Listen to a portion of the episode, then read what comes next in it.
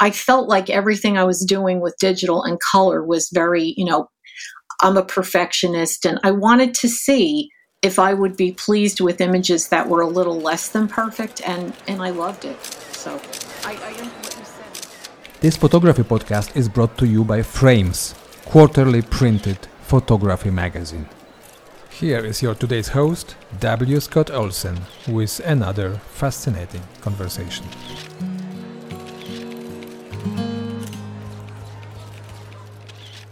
Well, hello, everyone, and welcome to another podcast from Frames Magazine. My name is Scott Olson, and today we are going to have so much fun. Today we are talking with Cynthia Gladys. Cynthia is a New Jersey-based photographer. Her work is extraordinary. You've seen it on the Frames Facebook page. You've seen it on the Frames website.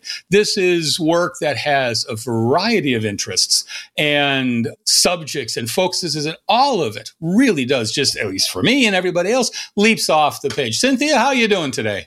I'm great, Scott. Thanks for having me. It is my pleasure. Cynthia, I'm looking at your work and I am impressed. And I'm impressed by a couple things.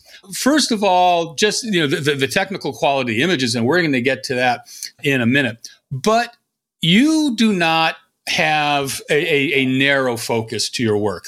So many people, when they present themselves to the world as photographers, they're street photographers or they're architectural photographers or they're portrait photographers. You seem to have an interest in just about everything you walk or motor by. And I want to get to that kind of broad vision. But before we even get there, you mentioned something that's close to my heart. You mentioned that when you were very young, your mother had a brick. Your mother had the old Argus C3. Talk to me about that camera, and talk to me about a fair bit of distance between those days and your photography work now. Yeah, very fair bit of distance. I remember growing up with my mom having this leather-clad box that she brought everywhere, and she was always snapping pictures. So a few years ago, my sister and I had the slides. My mom took a lot of Ektachrome slides. We had them digitized, and I was looking at the color and just the beauty of the photos, and I thought, wow, my mom was pretty decent snap shooter. There was a big gap between when I started trying using my own brick. There's a little point in between when I really got back into photography. But I think it was my mom's constant photographing of us that I always grew up liking photography. I took a lot of pictures when I was young, but always snapshots. I thought they were artistic, but I really didn't know anything about photography. It was more, every camera I touched was basically a point and shoot. So it wasn't until, I'm not a young person. So I really only started getting back into photography in, I guess I'd say middle age. I got on Facebook. A friend of mine said, oh, you have to go on Facebook. It's a lot of fun. So I started looking at what was available, and I started shooting pictures of clouds with my Galaxy Note 3. And I joined a couple of cloud groups, and that was my beginnings of the last eight or so years. I kind of went wild, but I started posting pictures of clouds. I got some good feedback on them. You know, I mean, clouds. But then I started taking pictures wherever I went with my phone. I started editing them on the phone, posting them to a couple of groups I joined. And I got a lot of good feedback. Like, you took these with your phone and all that. So then I bought my first DSLR. It was a Canon. And I was determined to learn photography once and for all. You know, the exposure triangle, all about ISO. So I am completely self-taught. I did a lot of reading, watching YouTube videos, just kind of absorbing it. But I think the most important thing was I just kept shooting and trying to come up with something that was decent. And that's what I've been doing for the last 8 years. That is fantastic. You know, I think a lot of us, wouldn't it be a cool book if we had early cloud photography by about 100 photographers? Because I think, you know, the truth be told, the world presents us with these dramatic skyscapes every day. And I think a lot of us began pointing the camera upwards thinking that's cool. now I don't really even look at them because I think I oversaturated myself with clouds. Oh, kind of like what I'm doing with shopping malls now and everything too. But everything's fair game as far as I'm concerned. Absolutely. But between those early days and now, you have a career as a graphic designer. Tell me a little bit about what you did in graphic design, and does that have an influence on your photography? Oh, I think it definitely does. I was corporate. I was a corporate graphic designer. So don't get me started about whether or not graphic design is art, because I do think you need to have an eye, even to be a graphic designer. I did that corporate in the pharmaceutical industry. I was very fortunate to be employed in the pharma industry for a very long time. And we had an internal agency. We did presentations for people, print material, the usual. I was fortunate that I got into a good industry. I worked with a lot of really good people. And a lot of my graphic design experience, I did take some commercial art courses when I was younger, but a lot of it was just on the job, paying attention to what other people were doing. I had a great boss. It was a good career. But I think I like things clean. I like them straight. And that's all the graphic design. That's the influence on my photography. I like a certain look. And I don't think I realized it at first when I was shooting. That kind of ended up being my style. You know, I sort of fought it. I didn't really want a style. I wanted to be able to shoot everything. But I have to own this. Mm-hmm. My stuff is very clean and straight. So yes, graphic design has had a big influence on my photography. Well, you know, Cynthia, you say it's clean and straight, and yet I'm looking at examples here where, and I'm looking at the accoutrements of construction part of your website. And everybody, get out your pens, everyone. Cynthia has a website. It is a beautiful website, and I'm about to give it to you. It's cynthiagladys.photography. cynthiagladys.photography. And it is one of the newer websites in the photographic world. We were talking just a little bit before we came on the recording, and it's less than a week old, and it's beautiful. Thank you. But I'm looking at the accoutrements to construction part, where these are all construction sites.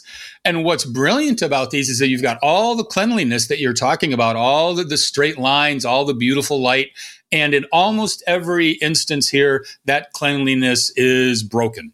It's broken by scaffolding. It's broken by fences and stuff. So tell me about this bit of your portfolio here. Tell me about what you're chasing. Okay. I like to shoot in New York a lot. Well, I did before the pandemic. I actually haven't been to New York in over a year and a half. But I would go on these photo walks. I would take the train in. I would end up in Penn Station. I'd pick a neighborhood. And I'd say, okay, I need to get the train back home at 3:00. So I have 4 hours. So I would walk 2 hours in one direction to a neighborhood like Chinatown, the Flatiron District, Greenwich Village, Chelsea. And then I would shoot on the way. And then on the way back, I would take a different route and make sure I got back to the train station by, say, 3:00. I wasn't just looking for construction sites. I shoot everything that catches my eye. And I actually realized when I was putting the website together that I had a collection of things I shot that had to do with construction, because the one I'm thinking of in particular, I was on the High Line. I did a High Line walk, and there was netting, and I was looking through the netting at what was beyond, and I thought, oh, this is beautiful. So rather than just shooting like another view of New York or another view of 10th Avenue or some more people, I was focusing on, I like minimalism too. And that's sort of the same thing where you focus in on one aspect of something.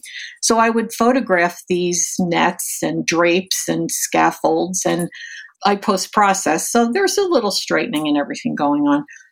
I didn't really set out to do a project of construction, but I realized that I'm drawn to that because I look through my photos. I said, wow, I have a lot of these. So that's kind of how my shooting goes. I start out, I have an open mind. So I'll say, okay, I'm going into New York for a few hours, and I shoot what catches my eye. Sometimes it ends up being construction. Sometimes it ends up being looking up at the buildings, finding, I didn't even put that portfolio together yet, but where you have the juxtaposition of the old buildings with new stuff going on, like you'll have the old building on the top and the bottom is a McDonald's, things like that. So I'm always shooting, you know, I walk around with my eyes open. I don't know how else to describe it. So it's not like I go into New York and say, I'm going to shoot construction today.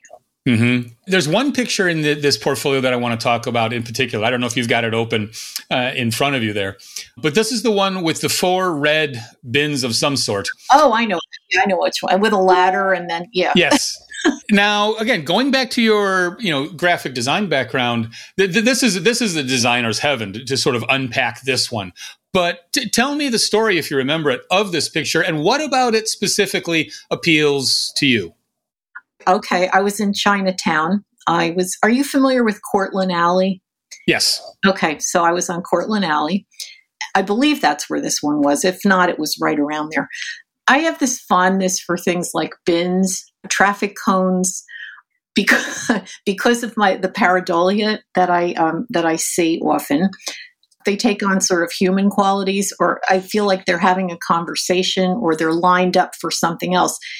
I just saw that scene. I liked the fact that there were four bins, if I remember correctly, and a ladder that was also red. Everything in Chinatown seems to be red. So it sort of fit with the rest of that day's shooting. It was the red bins and the red ladder. And I just liked the lineup. The scene just appealed to me. It was graphically pleasing. I didn't feel like it was making any kind of important statement or anything. I just liked the way it looked. I thought it was cool. That of course is the litmus test for any photograph. Finally, is it cool? This image to me, you've got the four red bins, but they're interrupted, by a green bin in the middle of them. You've got the red ladder, which is a vertical line, completely contradicting the horizontal line of the fencing, the railing, the bins. And you've got a bin sitting way up on top with a little red sticker on it and stuff. Yeah, the outlier. Yep. But it's so many places for the eye to go exploring in this image. And you could unpack it even further. There's yellow police tape or caution tape of some sort. I'm always trying to figure out why shapes are pleasing. And I know the whole world of aesthetics has been trying to answer that for hundreds and hundreds of years. But in graphic design and in your work as a photographer, is that pleasingness, that cool factor, is that simply intuitive, or is there something else going on in there? Does it sound not humble if I say that it is intuitive? I mean, it's just the way I see. I don't know if that's part of the graphic design or if I became a graphic designer because of the way I see. I saw that scene. I said, oh, this is a great image. So I captured it. I know people don't like that word, but I shot it. Is that better? Yeah. I photographed it. But it was the color. I did open it up. I'm looking at it. And yeah, it's, there's a lineup, but it's interrupted. And, the yellow tape, I like the way that went with the red. I like it when I can find primary colors in my photography. I love red. I just, not red flowers. I've always found red flowers very hard to photograph, but I don't know why that is. Do you? No, I don't. And as 99% of my work is in black and white because color is beyond me in so many ways. One of the things, that intuitive sense is something I think photographers need to recognize and celebrate. But there is often sometimes a more philosophic or more aesthetic argument to be made, too. Another one of your portfolios is the New Jersey Topographics, which is really an homage to an earlier school of thought. And the idea here, of course, is to celebrate the mundane, to celebrate the stuff that's passed over or passed by, or people look at it and say, oh, that's not very interesting, and to somehow elevate that. So, and then again, a brilliant part of your own website here, and there's a couple that I want to call out in particular, but tell me where this idea came from and how you got started on it. The New Jersey Topographics? Yes. Yeah. I belong to a great Facebook group. It's called the New Topographics Movement, and it doesn't follow strictly the 1975 exhibit that I believe that was all black and white, of the mundane and everything. They gave us a lot of latitude. So because you figure that was an American-based exhibit, and Facebook is people from all over the world, which is one of the reasons I love it. So you have people from Europe managing this group. They like this type of photography of, you know, cars with covers on them and quirky. It was a good home for me because they like that quirky kind of look.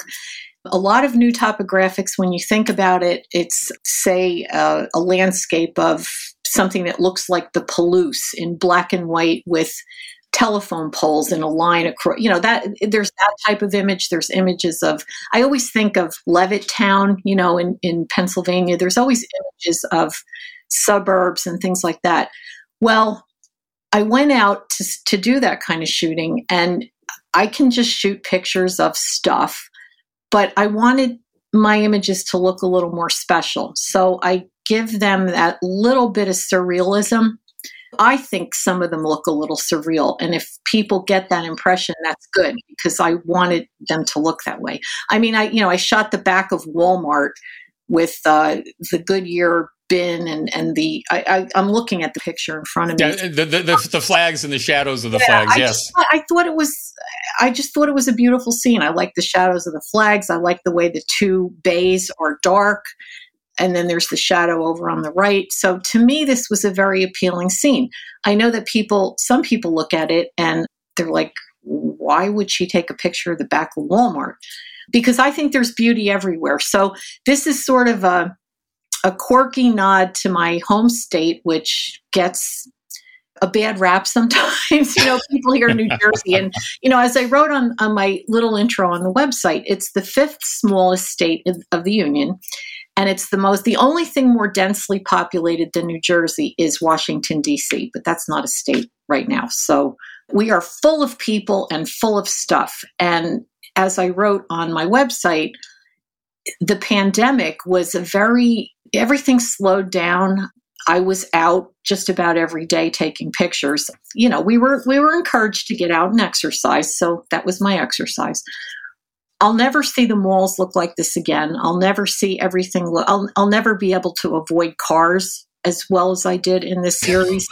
I will never say I missed the pandemic, but a few people I know have said we miss the lack of traffic. We miss the quiet. We miss the lack of people. So I don't know if I answered your question or if I went on too much of a tangent, but I do like a little bit of a surreal look. I get a kick out of shopping carts. I put a few of them in here because they look like they're either having a spat or how did that one get up on that little shed in back of the building? I'll never know. And it's probably still there. Well, there's one of them that I'm going to ask you about, but I'm going to go back to the flags for a second. You talk about quirkiness. The first time I saw that picture, the first thing my brain went to was Tibetan prayer flags. Oh. And so basically you've got a bit of irony there. What it really is the back of Walmart and their auto service center, but there's this echo of spirituality in there. I mean, lovely, lovely ways to start unpacking responses to these images. But I got to tell you, the one of the Target shopping carts just sort of peeking around the corner made me chuckle out loud. Oh, the red one, the shy trolley, I call that. That was that's a Sears. That's no longer. Okay. Yeah, it's the Woodbridge Mall in New Jersey. And it was great because Sears is closed. And it's the architecture of that building it just screams mid-1960s, we're going to build a mall in New Jersey. It's concrete. I'll have to post some pictures of that, but it's very angular. The top of the building comes to a point. There's a big Sears sign that's, of course, falling apart. And I was just walking around and there was this little red cart. It probably was from a different store, peeking around the corner with a little sippy cup, you know, somebody's soda in the seat part. And I just thought it was so cute. It took on a personality to me. What can I say? Oh, and it did for me as well. I didn't, you know, it's clearly peeking around the corner. And one of the brilliant things there that I don't think we talk about enough, had you taken 5 steps to your right or left, that image would have been completely different and not nearly as evocative as that kind of, you know, you call it shy or, you know, peering around a corner of business. Yeah, that was intentional. Yeah, no, absolutely. Okay, let's move on to another one. And we're working up to a couple here that I, are sort of my favorites. But the time traveler portfolio. Okay. Harkening back to, the old brick of your growing up. But you've developed a love for old cameras and this kind of stuff. So, talk to me. You say here, I began collecting other vintage film cameras and a vintage camera wannabe, the plastic Holga. The images are wonderful images, but talk to me about the experience of shooting with old stuff. Okay. I'm trying to think of what the first vintage camera I bought when I decided to start doing this was a Canon AE-1, because I had one back in the 80s. I have no idea what I did with it, but it's gone. And I'm kicking myself because I thought, I'll never shoot film again. I used to use the Canon back in the 80s as basically a point and shoot. I didn't know what I was doing. I was lucky that I took a lot of pictures of people with a nice blurred background. So I must have had it on aperture mode. I have no idea. I just used it and I loved it. And I think the foam in the camera deteriorated. So I said, oh, this is useless. And I got rid of it. Well, when I started researching some vintage cameras and I bought the Canon to replace the one I had gotten rid of, I realized that you can replace light seals yourself and everything. So I started doing that. I was buying, I tend to throw myself into things. And I started buying, I bought an Olympus 35 RC, I think it is. And I started taking them apart and putting new light seals in and everything. And just shooting some 35 millimeter film. I really didn't know much about medium format. So I did get an Argus, and I thought, oh my God, my mother was a trooper, because there are so many steps to taking a picture with the Argus. It's a rangefinder, so you have to focus. The first time I've ever used a rangefinder, I had to focus. Then you have to press a button in order to release the film so you can wind it. Then you have to cock the shutter. I mean, there's 3 or 4 things you have to do just to take an image with it. So I had fun shooting with that. It's one of my favorite cameras to shoot with because it's a lot of fun. The images are okay. I'm very spoiled with my Fujis, especially my digital, because it's got the dials on the top and you just make changes on the fly. But anyway, I was thinking in terms of 35 millimeter and full frame digital. And I'm like, why are these pictures so small? So then I discovered medium format by using a Holga. And that got me to get, what else do I have?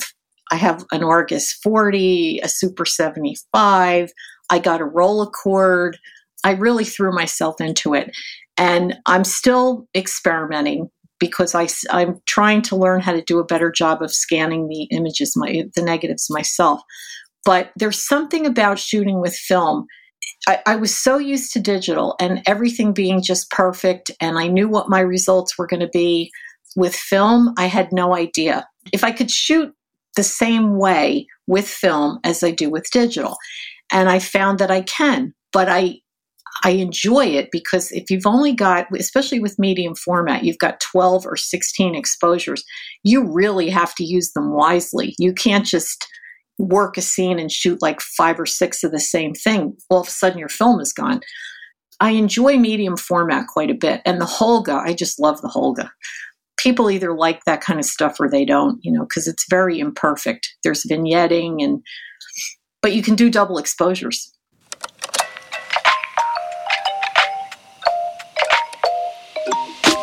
Let's take just a quick break. We hope very much that you are enjoying today's episode. The very fact that you are listening to this podcast suggests that photography means a lot to you. And if that's the case, you might want to have a look at Frames, quarterly printed photography magazine. We truly believe that excellent photography belongs on paper. Visit readframes.com to find out more about our publication. And now, back to today's conversation. I was going to say, you are doing aesthetically very different work in this portfolio than you are in the others, with the double exposures, with the composition elements. Yes, there's an awful lot of the light and line stuff, the graphic design. A lot of it's black and white. A lot of it is if I say more artistic, that's completely wrong, but you get my idea. No, I know exactly what you mean, Scott. And can I just say one more thing about that? That my film, I think, was sort of a reaction to, I felt like everything I was doing with digital and color was very, I'm a perfectionist, and I wanted to see if I would be pleased with images that were a little less than perfect, and I loved it. So I what you said is that triggered that thought. Well, very, very cool. Sand stories. Folks, sand stories is pictures of sand. And you think, well, okay, been there, done that. No, you have to go to the website. You have to look at these. These are really, really phenomenally interesting fine art photographs of sand. You are not only a New Jersey person, but quite a bit of time, you say, in South Carolina, walking up and down the beach there.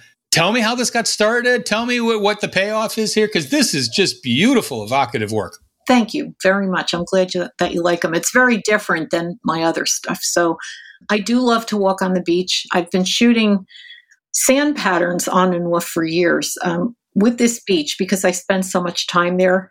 I was at a point where I was like, oh, I'm going to the beach again. What am I going to shoot? Because I was used to shooting in New Jersey and from the backs of trains and shooting rundown things and, all that. And here I am at this beautiful wide beach. I mean, this beach in Hilton Head at low tide it's just spectacular. So I did a lot of shooting of blue umbrellas that are on the beach. I did some people for a while, but I kept coming back to the sand. And I'm trying to think, during the pandemic, we were there for quite a while. And I did some of these, but for some reason, this last trip, they just spoke to me. I saw more and more. And there was another way of shooting the beach that was just different and interesting and could be, I think, quite beautiful. It depends on the light and everything. I have mentioned this in Frames, but if you'd like, I could tell you how the sand gets these kind of amazing shading patterns to it. Go for it. Okay.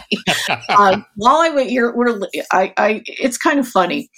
When I used to walk on the beach a lot at low tide, I would see these little things that look like tiny little volcanoes along the sand, and there would be stuff bubbling up out of them. There was a hole in the middle and like water and some little brown things were coming out.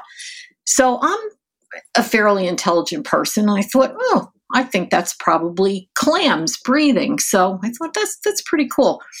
But then one day I decided to Google it. I said, what is the brown stuff coming up out of these little holes on the beach in Hilton Head? So I learned about these things called ghost shrimp. They're about a half inch long. They're transparent. They're also called glass shrimp. Apparently they live to eat and excrete because they burrow straight down into the sand. They said it's like a pencil, the width of the hole. They burrow down into the sand. Because, like most creatures, they don't like to excrete where they eat, they are upside down, so they excrete out of the hole. And that all these, each little shrimp, now this is amazing, each little shrimp excretes 500 tiny pellets a day. So that's a lot of shrimp poop. And what happens? Are you laughing? I think this is wonderful. I have to tell the story because I think it's hilarious. But what happens is it's mostly at low tide because it's a beautiful, Hilton Head Beach is beautiful. It's pristine. The sand is clean. It's just a gorgeous beach, but they leave it very natural. So they don't do anything to get rid of the reeds on the beach or it's because it's natural. So there are times when the beach looks full of stuff and other times when it just looks pristine. So I look for it when it's full of stuff. And the shrimp excrement kind of makes these dark, streaky patterns down by the waterline. And then what happens is as the tide recedes, comes in and all, the dark stuff dries and then the wind carries it because there's a lot of wind down there. The wind carries it and mixes it with the clean sand higher up on the beach.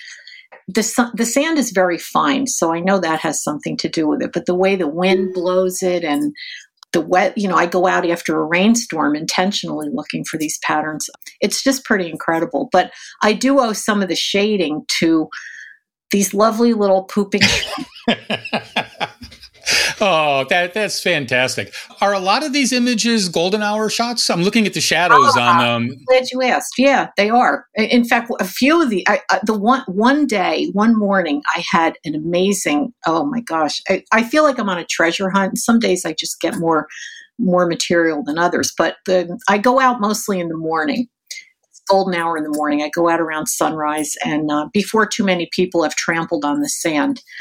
But yeah, the golden hour is very special for me. But then I was going out a lot late in the day too. The cleaner ones, I was higher up on the beach, and I'm looking at one here with the dots. I don't know if you can see. Yep. There's one that's pretty light colored. That's all just hard sand from there was a rainstorm, and then the wind blows some of the fresh sand over these hard pieces that have dried from being wet. And it's just, I've gotten to know the beach intimately, and I kind of know now what to look for and what conditions. But I have a lot that I still haven't. I kind of collect, where I said with film, you have a limited number of shots and everything. I don't shoot these with film because I find something that looks interesting. I use my Fuji with an 18 to 135 millimeter lens. And, I work the scene. I shoot close. I shoot far away. They talk to me, though. Sometimes I'll see out of the corner of my eye. I'm like, ooh, there's a fish. It's really kind of wild. Those of you that have had a chance to look at the website while we're talking already know this, but these are beautiful, mostly abstract images of the sand and the colors. And I say mostly abstract because you mentioned on the website here that you see patterns, you see stuff in the abstract design that other people may not see. And you mentioned that earlier about your work in Manhattan as well. Do you see patterns other people don't see?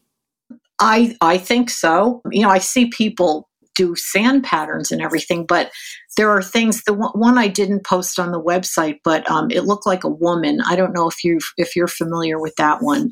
It looked like a curvy woman in a dress, and I was walking along the beach, and it was perpendicular to me. And I, out of the corner of my eye, I looked, and I saw her. I call it her. I saw her immediately. Like I said, oh my God, that's a woman. And I took 3 or 4 photos of it. And I swear I could not wait to get home because I was afraid my memory card would get corrupted. I was so excited about that one image because I said, because there are days like that where I'll see something that I realize is really spectacular. But sometimes they come to me when I'm looking at what I see a pretty scene and I'll work on it in post, and I'll say, oh, that looks like I found, I did one the other day. I found a sleeping baby sucking its thumb. That's not on the website yet. And I haven't posted it in Frames, but that was a surprise. That little baby revealed itself to me. But yeah, I think I see things that other people don't. Do other people see them once the images are presented? Oh yeah. Other people love to tell me what they see. And it's really, it's like a Rorschach test of sand. I'll say it's this, we could get into a whole discussion about titling and not titling. I personally, you mentioned that your English background, and I like words. I see things sometimes and the title just pops right into my head, especially if it's something that looks like something obvious, like the fish, I said, oh, bubbly fish. But I decided not to title these because I like on the website, because I like to see what people let them form their own impressions, because that's what they do when I post them anyway. I'll say, oh, this is a mushroom. Oh no, that looks like a nuclear mushroom cloud, or that looks like broccoli, or that. so let people figure it out for themselves. Very cool. 2 more portfolios. And one, I got to admit, I'm really jealous because I've been tempted to do this and I simply haven't got the guts for it. And that's the 720 South Carolina portfolio, the one that's all in infrared. You mentioned earlier, taking cameras apart, putting them back together again. My bravery for messing with the hardware is 0. I love infrared photography. I love the best of infrared photography. Some of it I think is a trick without any content, but yours really do speak to me. So what appeals to you about infrared as an aesthetic, and talk to me about converting the stuff. Talk to me about messing with the hardware. Okay, well, I didn't do any messing with hardware. I sent it away and let the professionals for me.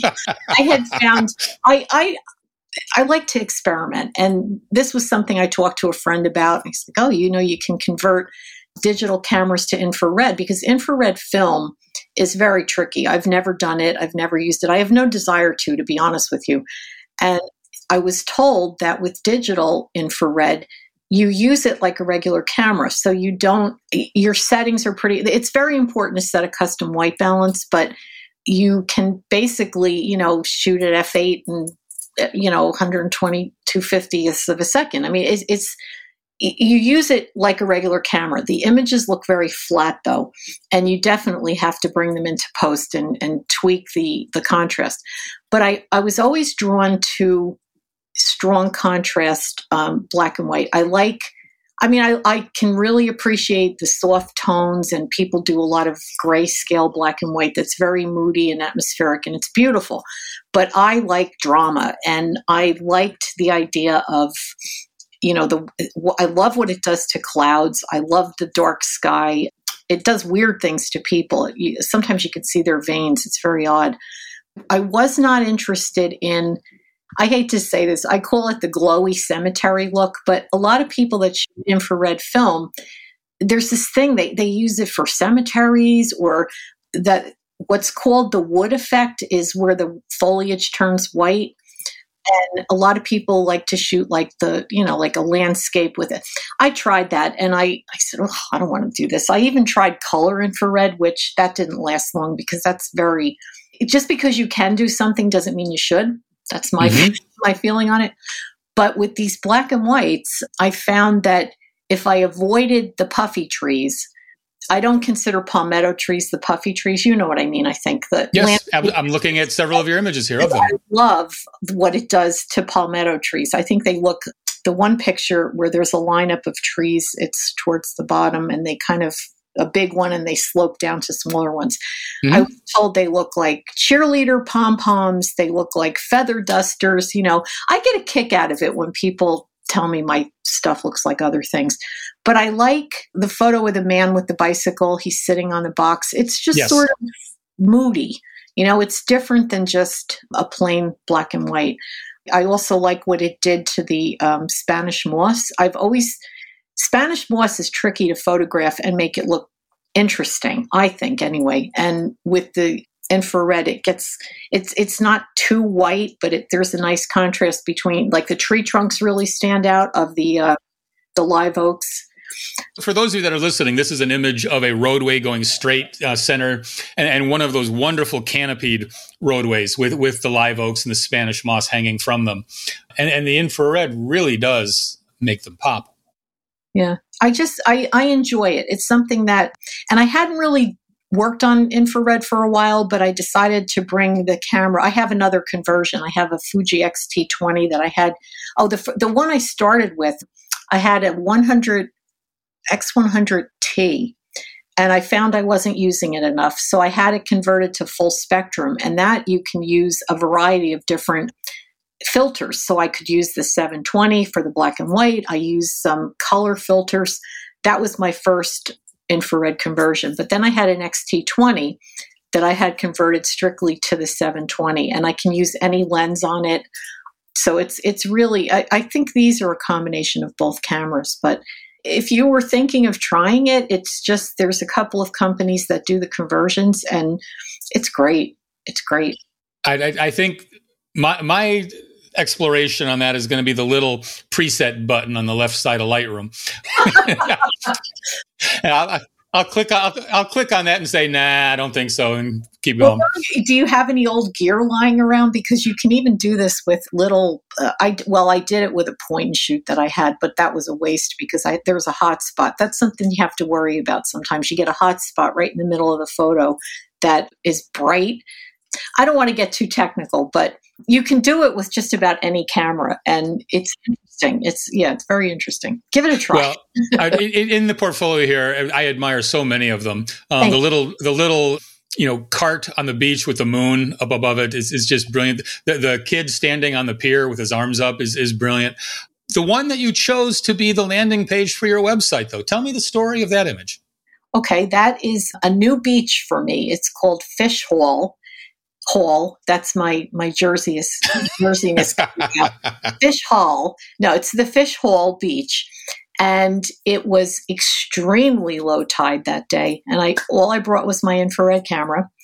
And I just walked around, and I wanted to see how the rocks would look in infrared. And there were those nice clouds. So I tried to balance the rocks with the clouds. I don't think the photo would have been as interesting if there were no clouds in the sky, or if there were no rocks and it was just a flat beach. I just liked the scene. And there is a little person in there looking for shells.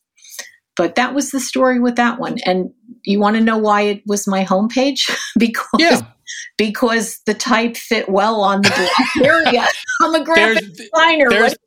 There's the graphic designer. I knew it was coming out. Yeah, I mean, I could have picked any one of these and been happy with it, but where would the type go? And then I would have had to change the opacity of the photo to see the type, and you wouldn't, and that's the same reason I picked the one with the leaning fence as my contact page for the same. It was all about where the type went. It wasn't that it was my favorite photo or anything. It was more about practicality. Well, design is a much larger topic than composition. And, we compose our photos, but then we also fret over framing and about display and size. We have a need, a landing page on a website. Other elements come into play. Absolutely. I am, as I've said before, really impressed with how the design element is apparent in all of your photography. It seems to me, though, that an interest or a talent in design is really challenged by serendipity. I mean, to be ready for that moment at a moment's notice. And probably the biggest challenge you've got in all these portfolios is the one that for personal reasons is closest to my heart, and that's the train window portfolio here. I was hoping to get to that one. I'm saving this one for last because, shooting from a train window, forget the images, just it, as a way of existing in the world, being on and being ready is a lot of fun. And sometimes the images, really do prove that the universe can be a nice place. Talk to me about why you're doing this and what you're shooting for. Okay. Well, my husband and I, we spent a lot of time, we're theater people, theater buffs, I guess you'd call it. So we, where we live, it's a direct 45-minute ride right into Penn Station. I live in a great town in New Jersey where it's why a lot of people live here. It's called a commuter town because it goes straight into New York. So we were going in almost every weekend for years. And I would always bring my camera for shooting in New York. And my husband would be reading the paper, and I'd be sitting there and I'd look at my phone, I'd read a book, and I'm like, why don't I start shooting out of the train window? So I did. I actually had a woman in back of me say, could you please stop that clicking? You're really getting on my nerves. So that's when I learned that there was a silent mode. Yep, my camera, because I could see why it would be annoying, especially in the quiet car. But I started doing this, and if I go back to the first ones I did, they're terrible. They're so random, and I didn't have a good shutter speed, and the window was dirty, and all that. But as I kept doing it, I was able to anticipate, you get really used to the route. It was the same route all the time. But some days we would be on, how they have the different tracks and you never know what track you're going to be on. I could be on the right side shooting out of the right-hand window, or on the left side on the left-hand track and get more of a close-up. I could be in the top deck of the train, the bottom deck. So I just kept doing it. And I was able to start anticipating Elizabeth is coming up. I want to get a shot of Shoppers World, or I know there's some backyards here. I love looking at people's backyards. The one photo I call Fences Make Good Neighbors, because and I think you can see why. But it just, it became very enjoyable. And then, I work on them in post and everything. I crop. I'm not, people say they, you can't crop. That's, that's BS as far as I'm concerned. It's all about the final image. I mean, to me, composition is the most important thing, and I'd rather spend less time futzing around with camera settings and more time worrying about what I'm actually shooting, because I shoot raw. I don't shoot JPEGs. Some of these might be JPEGs, but I would just put it on a fast shutter speed to freeze the scene, and then I'd have to adjust the exposure in post. But I enjoy it. I can't wait to get back to it. I haven't done it in, like I said, over a year. We haven't been to New York, but there's so much you can do with it. You could shoot the inside of the train station. You can shoot construction sites. As I was putting my portfolios together, I realized a lot of them overlap because I also like minimalism and I like grids of buildings, windows. I like things like that. Not all the time. There's a real geometric, aspect to your work, which we've been talking about with a lot of these. And in this portfolio in particular, that geometry also lends itself to some interesting social commentary as well. It's work that I admire because I know from, my own work that you have, even if you know the route, you have about 2 seconds to say, here it is, raise the camera, take the picture. Yep. Another good trick. I don't know if you've tried this, but those rubber collapsible lens hoods are very good for this. They are. I have seen them advertised. I did.